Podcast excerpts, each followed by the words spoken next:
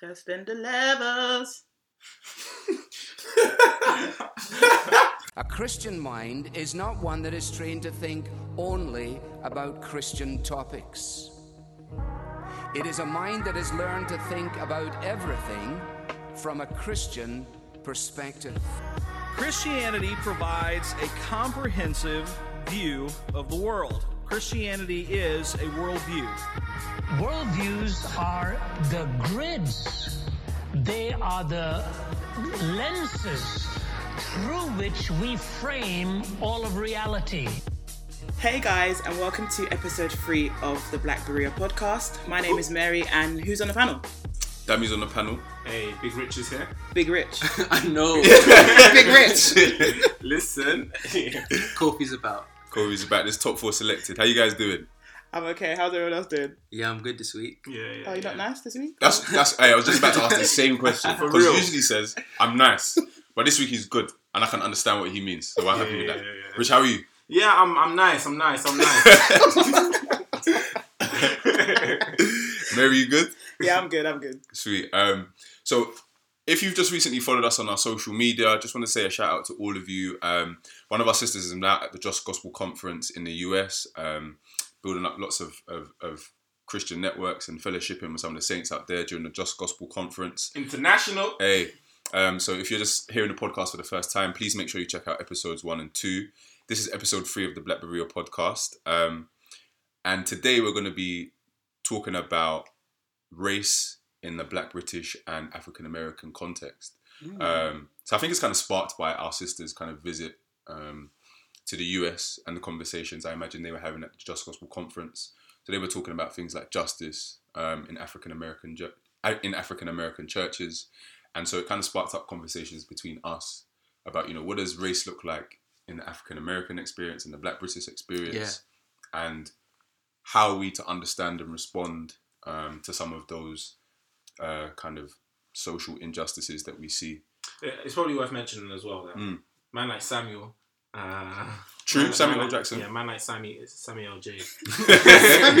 Are you abbreviating everyone's names today, bro? Uh, man like Sammy J. Mm. Um, obviously his uh his his his things that happened in the news recently. Um, him talking about the whole uh black actors in America versus black actors in Britain. That's obviously sparked. Uh, a lot of a lot of conversation, a lot Mm. of a lot of uh, many articles have been written already. I'm sure. Uh, I've read a few good ones. Um, I've read a few interesting ones anyway. Uh, so yeah, I think I think that's obviously going to also contribute to a, a conversation like this. For real. Uh, yeah, it must be. What did you guys think about his comments? Just as a like, as a kind of precursor almost. I, I, I felt a lot of frustration. I think, especially looking at American film and the fact that there's only one or two black roles, um, and then him seeing that these one or two black roles are now going to UK actors. Uh, I think he said something about, oh, um, maybe if this role was played by an American actor, he might have brought something to it. referring referring to Get Out. Yeah. Yeah, yeah. And also saying maybe the reason why they're getting booked is because they're cheaper. And it just, I don't know, this kind of left a bad taste in my mouth. The fact Right. that he couldn't really comment on, actually, they're just good. And Right. that's the reason why they're getting casted into these roles as opposed to they're cheap labor or, you know, they're new Sweatshop face. stuff. Yeah. I'm done. Um, you've seen the film, right? Yeah, I've seen Get Out. Good film.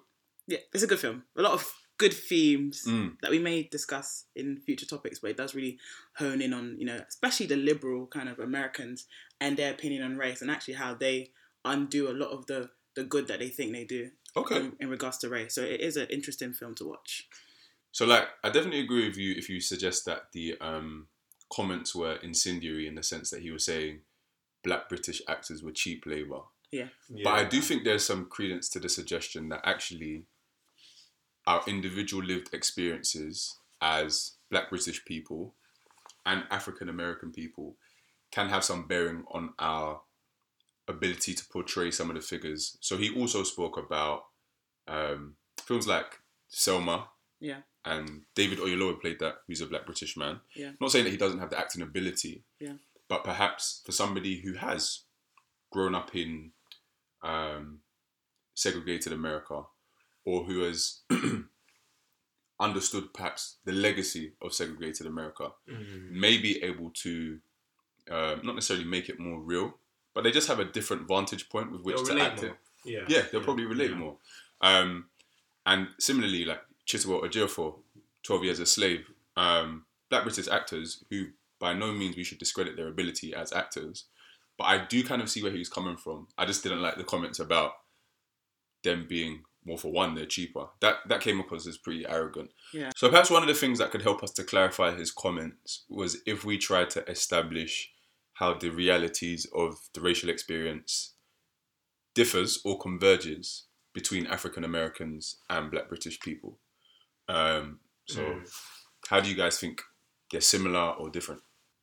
Uh, so I think probably one of the major differences is this issue of identity. So I think because of the experience of um, how African Americans came to be in America, Mm.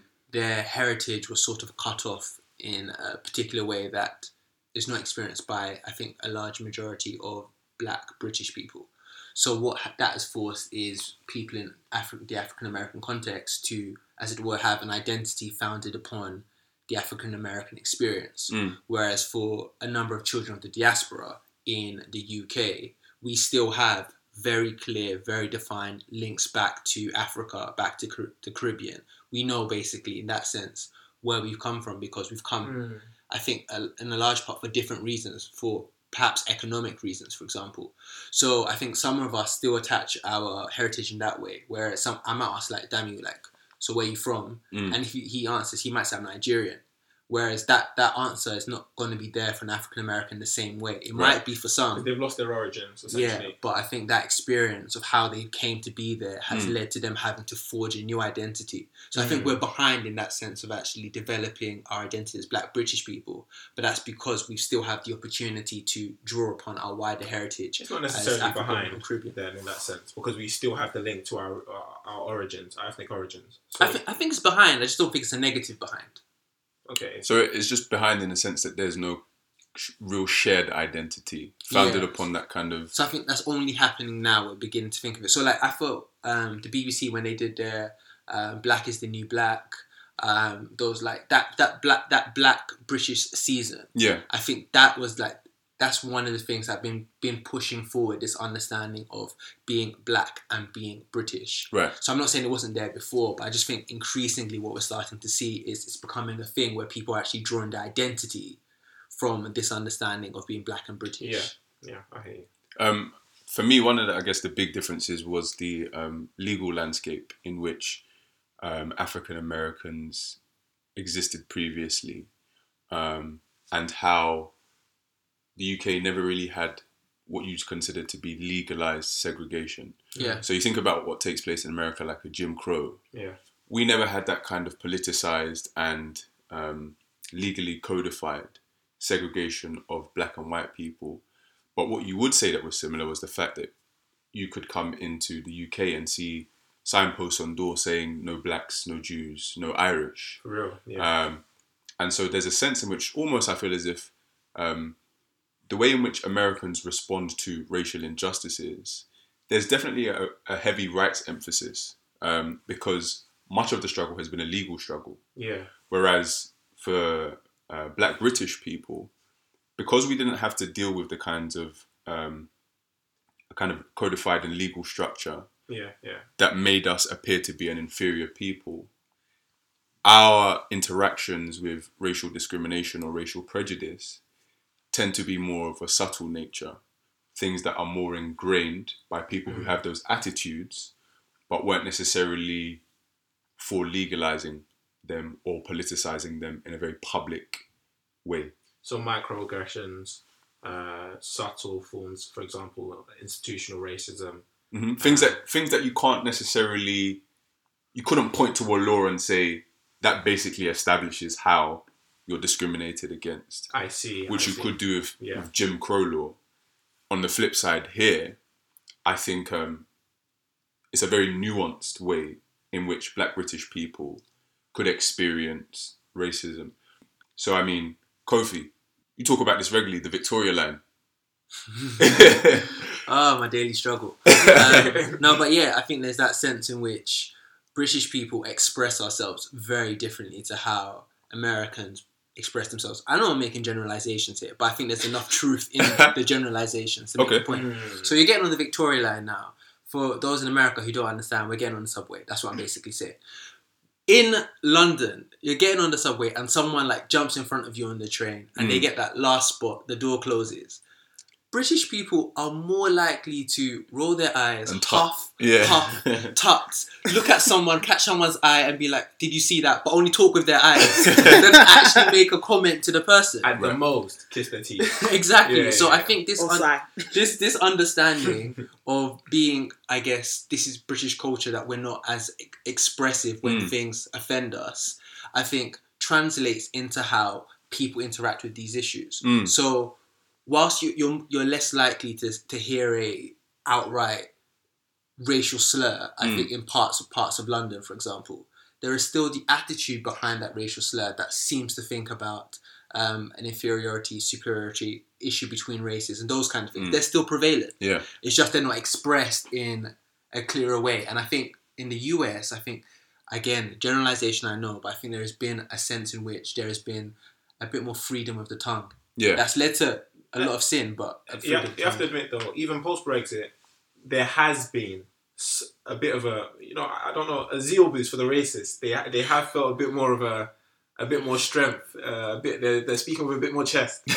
now that you know, I, and I recognize that it's probably because obviously through the whole Brexit situation, they've they felt that there's some sort of I don't know some complicit agreement um, from the rest of the of the nation in in saying okay we want to leave the EU as a as a sign to suggest that um, even if they don't want to be so explicit about it, there is subtle forms or, or a slight contribute a slightly racist undertones uh, that have contributed to the whole idea. So even though I accept that it might be different in the sense that America is more explicit, or they they might be they might be more willing to state it out loud, especially because of their their, their historical narrative. It is something that within the UK is, even if not necessarily to black people, it is becoming a bit clearer that uh, the racists are becoming a bit more a bit more vocal in terms of their um, ideologies, etc. And I think that's sorry. I think that's um, permitted when you have the politicization of xenophobia. Yeah. So you think about political parties like UKIP, like the BNP, who at the forefront of their political agendas have made racist statements, yeah, have made policy decisions. Well, not that they're in power, but have at least expressed policy um, preferences, preferences and aims in light of the fact that they wish to serve particular communities more so than they do others because they're not indigenous peoples, quote unquote, whatever Yeah. that means. Um, and so that, like you say, that's given people confidence almost. Mm. They turn and they see this MP of Diddlesbury Mm. speaking in a way. Is that a which real place? That, listen, I just came up It with could something. be, it could be. It could be. I'm And if you're the. MP of Diddlesbury, What's I apologize if I'm Shout out flying. from Black Berea, hashtag. um, but the point is, is that kind of informs a sense of, well, if he's able to do it, I guess I can be a bit more public uh, with my own kinds of sentiments towards people of different backgrounds and racial groups. Mm. Kofi, you're about to say something. I was just gonna say, I think the the covert nature of um, racial prejudice in the UK, I think, has led to um, a stifled response. I think, Okay. and a stifled response to the response. So, for example, when someone talks about Black Lives Matter in the UK Mm, and being a part of that UK form of the movement, mm, a lot of I think contention. Now we're not endorsing it either way, but a lot of contention has come from people who are not directly affected, as it were. They're in the majority yeah. race wise has been, but this is not the US. Right. The problems, you don't have problems Yeah. like that. And I think that comes out of that understanding of Oh, the expression of racial prejudice in this country Mm, is very much hidden in forms, shadows. hidden figures. And we're not actually, I like that film, bro. for real, for real. Um, so it seems okay. So in terms of differences so far, you've got the legal structure, you've got the um, what was the other one that Kofi mentioned? Identity. Identity, which Yeah. is actually a very good point. Um, and then you've got things like there's just the universal ignorance uh, when it comes to dealing with race in general. Mm. But how, are there many other differences, similarities? I would say that the nature of policing in the UK and the US is very different. Okay, yeah. So our officers, the majority of them anyway, um, are unarmed. Point. Whereas in the US, it's legal for police officers to carry Yeah. guns Yeah. um, and operate with them. Now, I think what that means is that in the UK, you're less likely to have instances of the killing of unarmed Black British people. Whereas, unfortunately, what you've seen in the US is um, the regular killing of unarmed Black civilians, like a Philando Castile. Yeah. Um, and I think because the nature of the policing between the two uh, people groups, so Black British people and African American people, is so different. When people are talking about we don't have the same experiences, Mm. so why are we propounding Black Lives Matter in the UK? It doesn't mean that we can't necessarily recognize that our interactions with the police can also be dangerous. So you think about a guy like Sheku Bayoh, who was killed in Mm. police custody Yeah. um, in a similar way, or sorry, I, I say in a similar way, in a um, I was just gonna jump in there and actually like echo that thought, and I was gonna like draw it back to even, for example, what we saw after the, the murder of Stephen Lawrence was, I think, a report finding that the Met Police at that particular time were institutionally racist. yeah, Yeah. Um, and then you have the issue of um, Sarah Reed in 2016, who also died in police custody. yeah, And so, whilst the, the, the scale of the issue perhaps is not comparable to the US, Mm. There are still issues here, very real issues here. Yeah. And I think there was this interesting um, article written where there was a study cited from, I think it was City University London. Mm. Um, and it said basically that journalism in the UK is about 94% white okay, in terms of the people writing things. Um, and I think that has an effect on what news stories are put out. Of Okay. course. So if Yeah. things don't get coverage, then Yeah. people aren't aware of them and people Right. therefore don't react to them.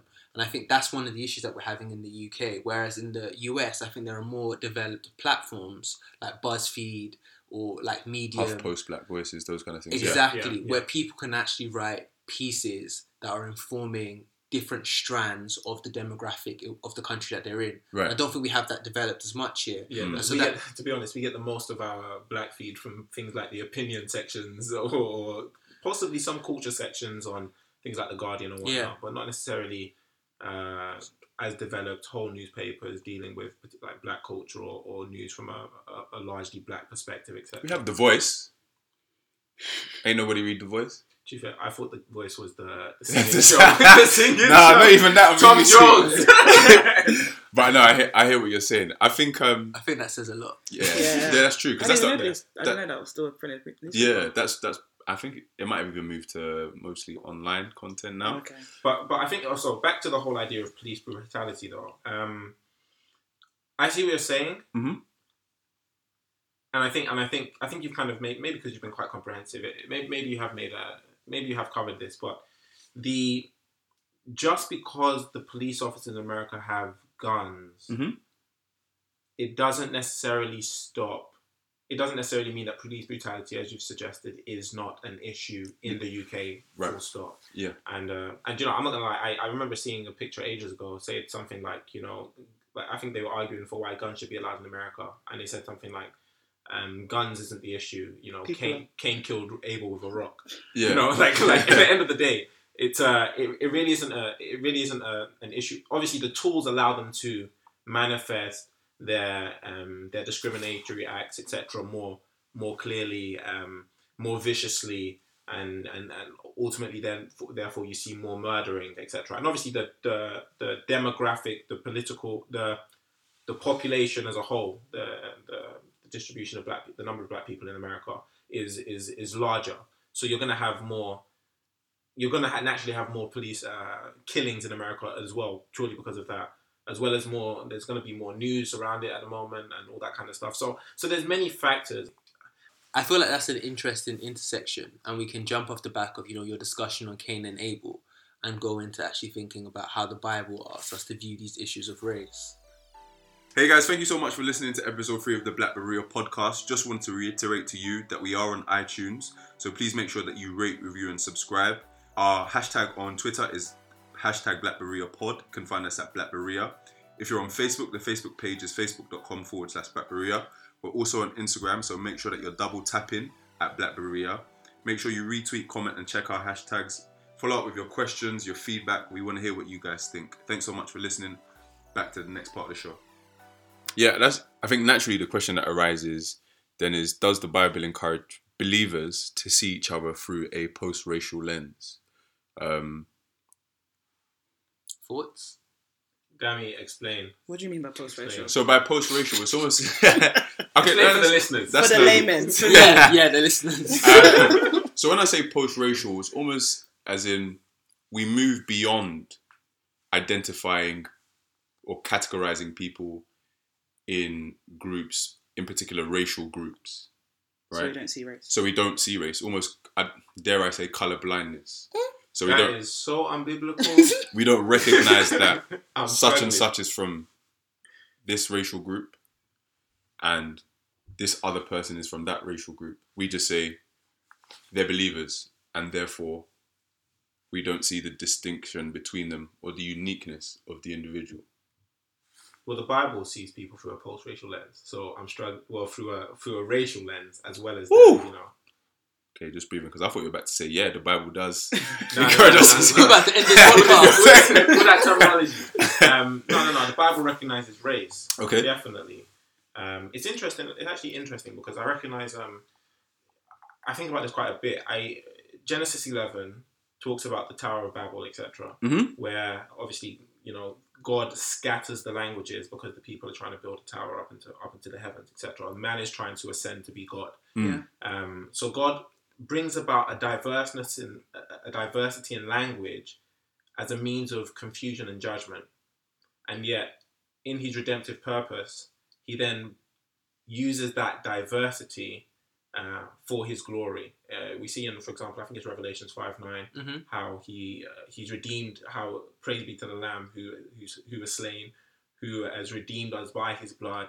Um, from the different tribes, tongues, and nations, you know, Mm. even in heaven, race will be recognized. The kings from the different cultures will bring in their glory. I think in Revelation chapter in the, in the 20, 21. 21 Yeah, so. Revelation 21. So so you- so you get the so you get those all those wonderful pictures of how culture, race, um, is going to be viewed in heaven. And by the way, you wouldn't apply this to any other spheres as well. Uh, How do you mean? like like you like Gender. gender for example. Um, now that I'm a Christian, I'm no longer male or female. Yeah, I hear you. But what if somebody poses something like a Galatians 3, where they say there's no difference between Greek nor Jew, male nor female? they all deserve the gospel. And that's that's that's that that's the right they're response. all they're all in Christ. Do that's you know what that's I the right response, Um, rather than suggesting Yeah, there are no distinctions between people. yeah. So you get Ephesians two, Yeah. um, tearing down that wall of, Partition, um, you know, that wall of Hosti- hostility. hostility. hostility. Sorry, yeah. Mm, Mary's giving him that. Correct him. Fake news. Fake news. um, but no, no, no. Yeah, the- breaking down that wall of hostility that lies between the like the, um, that lies between the Jews and the Gentiles. Yeah. That's that's a lot of Roman um, Ephesians two. Yeah, um, no, I agree entirely. I think it's important to note that I think the Bible encourages us to view race redemptively, as Mm. Richard has alluded to. Um, but it also encourages us to view race in a different way to ha- perhaps how it was viewed at one particular point. So Richard mentions Ephesians 2, for example. Yeah. And in that scenario, when someone's looking at race through those lenses of being a Jew or a Gentile, that was once a separating issue Yeah. that if you were a part of the Israelite nation, you were a part of God's covenant people. Yeah. And if you were a Gentile, you were without hope, you were without God in the world. Yeah. Mm. Now, in terms of like looking at the gospel, what the gospel does in a very real sense is it creates a new race of people. So that new race of people are, let's say, the church. And that's not that, but that doesn't at the same time take away from the fact that you know you're still a black person or you're still an Asian person. Mm. But it does have something that supersedes. So that means, for example, when I'm looking at my race, I understand it through the lens of me being a Christian person first, because Ah. that informs my understanding of races. So Right. I'm so I'm black, but I reckon and and my my origins are in Nigeria. I my nationality is currently British. Can, can it can it change? Is it subject to change? This guy trying to bring a very good point.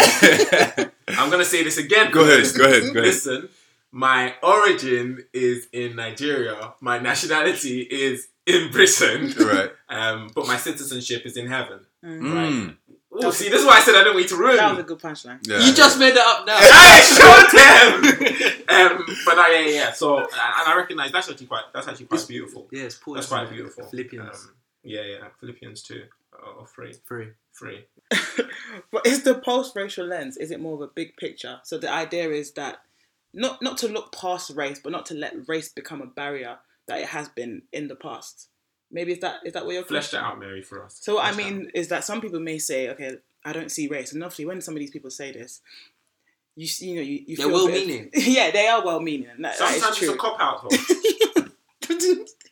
misbehavior. They are well meaning, but I think they don't actually appreciate the nuances and the differences and even the diversity that we have in our race in, as a people group in our nation. But I think when when they're saying seeing past race, I think their idea is that not to let it become something that um, stops us from fellowshipping, stops us from coming to the gospel, Yeah. stops us from being able to appreciate what God has done in, in the Lord. Um, I think if if the question is is looking to that, then I get it at the highest level. Yeah. But actually, when we as we get deeper and as we as we go down, we definitely need to realize that you know God has made us different skin tones, different races, to the glory of His name.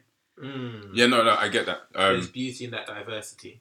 yeah, so I would say that we can, we should afford credit to our fellow believers who are not necessarily looking at it from a colorblind perspective, Mm. where they say they don't want to have to interact with issues of race or racial reconciliation because of the advent of Jesus Christ, and therefore we don't see any distinction or uniqueness in people. But perhaps I'm inclined to think that there are some people who, from a negative perspective, don't wish to address issues of race. Hence why I said cop out. Hence Yeah. why, yeah, Yeah, um, they cop out of those kinds of discussions yeah, by suggesting that we can homogenize one another because Mm. we're Christians. No. I think it's a difficult discussion, though. I think. Okay. I think. Um, so historically, the church on a number of social issues, Mm. um, let's say, for example, abortion, Yeah, the church has, by and large, held a position, yeah, and in the church itself, that position has been, by and large, practiced. yeah, When we're talking about the issue of racial reconciliation, yeah, Mm. there has been a sense in which the church, in parts of its history, have been guilty of the sins that it now is, by looking at the scriptures, forced to decry. right, And I think that creates a position where people are just inherently uncomfortable yeah, with dealing with that which is so at home to them. Mm. So not saying that they're loving this fact that there was this racial sin that's that's been perpetrated over time, yeah, but the fact that you know it's painful to have to look at your own actions and the actions of people in your lineage and actually look at them and say, actually, you know what? We've been so far off the mark there. yeah, This, is, this was us, essentially. Exactly. It's, it's painful to look at your own sin. And so I think that has led to, I think, some people feeling as though if we don't look at it and we don't speak about it, maybe it doesn't exist. It goes That away. Out of sight, out of mind thing. Yeah. I think that's one of the aspects that leads to people as well just thinking, yeah, let's not talk about this and let's focus on the gospel. Yeah. But, but ultimately, we preach a just gospel and Mm. that gospel takes into consideration the different races that God has made in man. Mm. Sorry, so just on the, do you have another point to make? um, more summarizing, as Kofi's really just uh, um, suggested, the gospel is redemptive, and because and I think they I think they mentioned this in the in the Just Gospel conference actually, because the gospel is redemptive, theology must impact every single area of our um, understanding of our, our sociological and ethnic and ethnic Ideology, ideologies. yeah. Essentially, it's it's the gospel is redemptive, thus it must redeem our thought. You know. Uh, so yeah, it's a it's a whole Romans twelve renewing your mind thing, and, and I think the more we we see, the more we recognize that, the more we see. Okay, so the gospel doesn't do away with race; it just rec- it just allows us to correctly address race Right. and racial issues. Okay, cool. On that point about um, correctly addressing race and racial issues, what do you think that sometimes Christians can be guilty of when dealing with issues of racism or racial reconciliation? Straight away, I've got two things. I've got, I've got more. Why? but I think the first thing that I would say is um, there is an emphasis placed in Christ's teaching on the church being united. Yep. Yeah. And it's pivotal that we strive for unity at all points. Mhm. But I think what has happened in some cases, as there's there's been a, a failure to understand that pointing out issues that need to be addressed is equating is, is being equated with promoting disunity. Yeah. And I, and I think I, I- I heard this in a sermon recently, so I'll just be honest and say this is not an original thought. But- Harvard reference. man. And we don't we don't go to a doctor and tell him off for talking about cancer yeah. Mm. because we recognize that it's important that he talks about cancer so we can get to the place of saying okay how do we treat cancer Yeah. and it's the same way we shouldn't in the church when we're raising issues that actually cause um, disunity Yeah. we shouldn't say oh because you're talking about this that, that's problematic no what we should say is okay so you've raised this issue what do we do next to bring about christian unity in light of this issue Yeah. and I think sometimes we make that we don't make that that thought clear in our minds and in our speech and in our actions. Yeah. The second thing is so did, did you guys like read that article by that woman on I think Gospel Coalition where she was like um, when God sends your white daughter a black husband. Yeah, I remember. And she caught a lot of for flack. She caught- She caught a lot of flack. lot. Yeah. well yes. meaning. Exactly. So I, I think on that point, like there was I read I read some of the critiques, the criticism and so on. And there was credence in some of them. Like Yeah. they, they weren't just baseless. Yeah. Some some of them had very strong points. yeah, But I think what wasn't, I think, focused on enough is this idea that where she was coming from. yeah, Yeah. She was coming from the perspective of trying to do something for the church that would bring about reconciliation, that would Yeah. bring about unity. Yeah. Yeah. And I think if we are so Quick. so quick to basically say if you're not getting this perfect, Yeah. you're wrong. Yeah. We don't want to hear you. That alienates people from this discussion. Makes it hard. Yeah. And you can't have racial reconciliation if you alienate other races. Yeah. So yeah, I, I see the point because it's almost like an echo chamber thing, right? Yeah. Mm. So people say that they want to have open dialogue and conversation about racial issues, about racial reconciliation, but actually, what it turns into is lectures. So I guess I'm not saying we're guilty of this, but it's one of the things that we have to be mindful of Mm. as a group of people from a particular background and experience. Um, it's possible for us if we don't curb, I'll say, our sinful appetites Mm. to turn this into um, almost attacks on people who don't share our sentiments Mm. Yeah. or our views. And actually, James encourages us let every man be swift to hear, slow to speak. Mm. And so, in the instance of that lady, um, We were swift to speak. and we were swift to speak and slow to hear. Yeah. If we had given the time to reflect on the things that she posted in that article, it would have helped us to be able to address the issues that she was trying to deal with.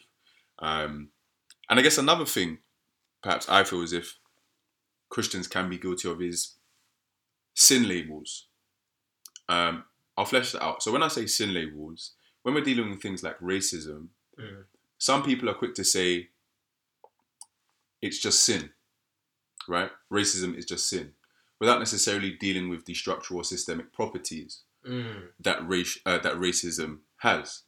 Um, so I think it's important that when we're dealing with something like a sin that's particular, a sin as particular as racism, we recognize that this takes place on a relational level between persons, but because of the there is an institutionalized nature of racism Yeah. forged on history. No doubt. That means that we have to be able to speak about racism in light of the fact that yes, it can occur between individuals, but individuals can also be um, subject to this on a more pervasive scale. Um, by failing to recognize that structural nature, we can tend to trivialize the sin of yeah, racism. Yeah, Mm. yeah. I think I've, I've, I've got a couple points Mm. on this. It's, uh, it feels bad to be talking about so many points when it comes to uh, so many issues when it comes to uh, how Christians deal with race, but obviously it uh, it needs to be addressed, right? So um, I think the first one is just the fact of peace, the element of the idea of peace. Obviously, um, it's mentioned in- the Beat- in the Beatitudes. Um, it's a gospel of peace. Um, you know, there's peace is a fruit of the spirit. So there's an element in which Christians should be growing in um, create an environment, you know, of being should grow in being peacemakers essentially.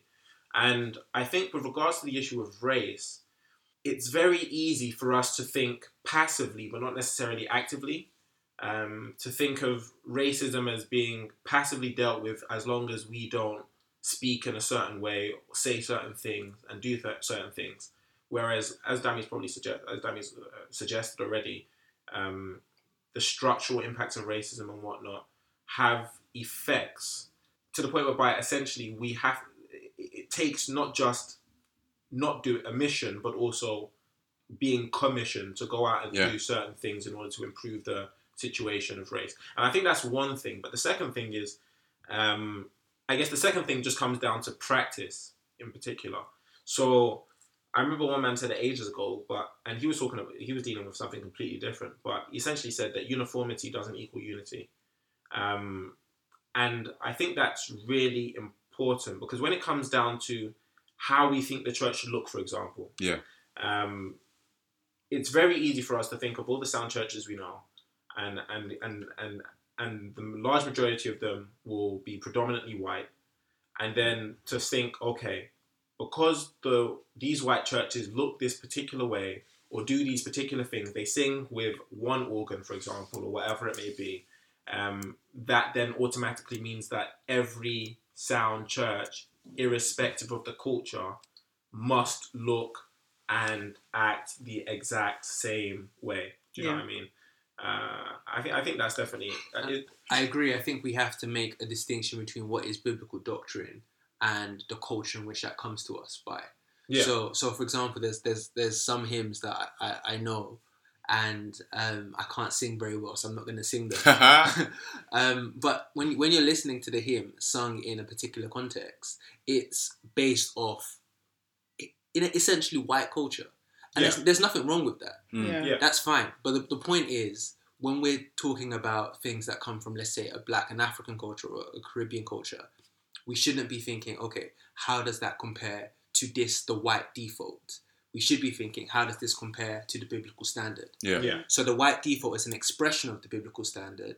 but it's not the biblical standard in and of Exactly. itself. Yeah. Exactly. So we have to make that distinction so that our churches are actually focused on the truth of scripture as expressed in the diversity of races. And I think that's what, as we said in Revelations chapter 21, was it? Yeah. Um, when the kings bring in their different culture, uh, from the, the kings from the different countries bringing their, their various cultures into heaven. Obviously, it's not necessarily saying that all of the culture um, is going to be brought in. For example, there's, Yeah. there's, there's, there- there's all sorts of sin embedded within our cultures and Mm, whatnot. mm. Yeah. But the good from our cultures, from our various tribes, from our various tongues, from our various nationalities, and from our various dwellings, you'll receive will um they will all make it Be replicated. they'll all be replicated or they all be they all make their way into they all make have some sort of space within heaven Mm. so so it's just that you don't want to necessarily lose your culture all because what isn't white isn't right you know it's uh you you want to recognize that there are still good things there can be good things about your culture that doesn't necessarily have to look exactly like it does in in um, predominantly white churches and whatnot So I think I want to do one thing and then like maybe spin the question. Alright. So, so the, the first thing I would say is also I think it's important that we as black people don't think everything about our culture is right. Yeah. Um, so when we're you're gonna talking, say stuff is wrong is it but we, we have to be honest enough to say that there are depraved parts of every culture. Yeah. yeah And so blackness in its entirety as it's been expressed in the West, it's not all good. Yeah. it's still fallen It's still fallen. And so Yeah. we, we, we, we should be able to say, you know what, actually that aspect is fallen. We Mm-hmm. shouldn't be trying to encourage that. Um, and if, you know, one of our white brothers says that is sin, we don't go, oh, you don't understand because you're black. we you're go, not black we go, I think that's referred to as ethnic Gnosticism. Yeah. yeah yeah you know, we go that yeah, you're right, that is Yeah. sin. Um, so I think we have to do that as well. But flipping it, what do you think are some of like the positive ways we can go about as being individual Christians furthering this agenda of racial reconciliation within the church? um, I think I think in the kind of the positive things we can do is just being active. So of, course in our local context in our local church, you know, being active with our brothers and sisters. You know, one way we can we can practice re- racial reconciliation is if there's things in our church that we don't uh, uh, we don't think are right, we go and we speak to these people, and also we're we're gracious if someone's getting it wrong. For example, I think what you said earlier about the woman and how you know even though she was well meaning, it just didn't go as as well as she intended. Instead of you know hitting her with, with a stick, we're actually sitting her down and saying, okay, she's desirous to do something good, and let me Yeah. point her in the way. And yeah, same don't beat her down, yeah, same vice, vice versa. If if if we're seeing things that we need to rec- correct, we are desirous to do so. Um, and I think in our local context, in, in our local communities we find ourselves in, being willing and being able to engage with those around us and, and hoping that they will respond in a way as, as a loving brother or sister would, in, in acknowledging our pain and our burden and being able to help us. Because I feel like Yeah. in our communities, well, not in our communities, I think we have a propensity to like dismiss and denigrate people's burdens and pain and say, okay, that's not a gospel issue, that's a social issue. And instead of actually saying, this person's hurt, this person's in pain, how can I seek to rectify the issue? How does it, how does someone apply the gospel to minister to that issue? That Yeah. kind of. Mm. Man, like D. What are you saying? I think one way we can positively work to achieve racial reconciliation in the church is about being particular with, say, our works of mercy. Um, Mm. So if we come from churches where there are, um, dare, I, dare I say, people from a uni ethnic background, we recognize that the gospel is for all people. And so in demonstrating works of mercy, so um, being able to speak to and help to deal with practically social injustices that people from other racial groups face. Mm. So, for example, when we see that our brothers and sisters from a particular ethnic group are being um, discriminated against, Yeah. Being intentional about the ways in which we seek to challenge some of those issues. Yeah. Yeah. So, not only speaking to them, but where we can help, perhaps with our funds Yeah. or with our service, seeking to achieve racial reconciliation Yeah. in those kind of ways. On a side note, do you think we've actually uh, the church has handled that wrongly? Say that again. On a side note, do you think that um, certain certain members, with certain prominent figures within the church have handled that wrongly? Um, Or is it's the preach the gospel. um, I think, yeah, okay. So I think perhaps people have handled it wrongly in a sense where they suggest that um, the gospel doesn't speak to those particular kinds of issues. Yeah. Yeah. Wherever racism is taking place, a sin is being committed. Yeah. And so, therefore, we can recognize that the gospel deals with the sin of racism and so can speak to it. Now, it's not the primary function of the church to preach against Mm. racism per se. But, but it's a necessary thing, isn't Yes. it? Because when you talk about the gospel, you're talking about um, the gospel basically brings man to the point of loving God. yeah. But how can you truly love God if you don't love his image bearers? hmm Yeah. Mm. Rich, what do you think is a positive way in which we can respond to racial reconciliation? a positive way. Um, I think I think mine maybe a bit slightly two smaller points. Um, I think one, pastors just being conscious about dealing with the texts that are um, that are dealing with race. I think I think I think Kofi's actually mentioned this in a previous podcast, but pastors dealing with um, what it means when it says neither Jew nor Greek, slave nor free, and how there's the wall of partition has been broken down. But at the same time, dealing with how your race is still a and your cult, individual cultures are a wonderful thing. Yeah. Um, so, like I said, like a Revelations twenty one, for example, um, and I think even just the the Romans, the Romans nine and Romans ten uh, openings, just the, the the recognition again of race still being um, something that exists post salvation or pre salvation or whatnot, and things that we can look at.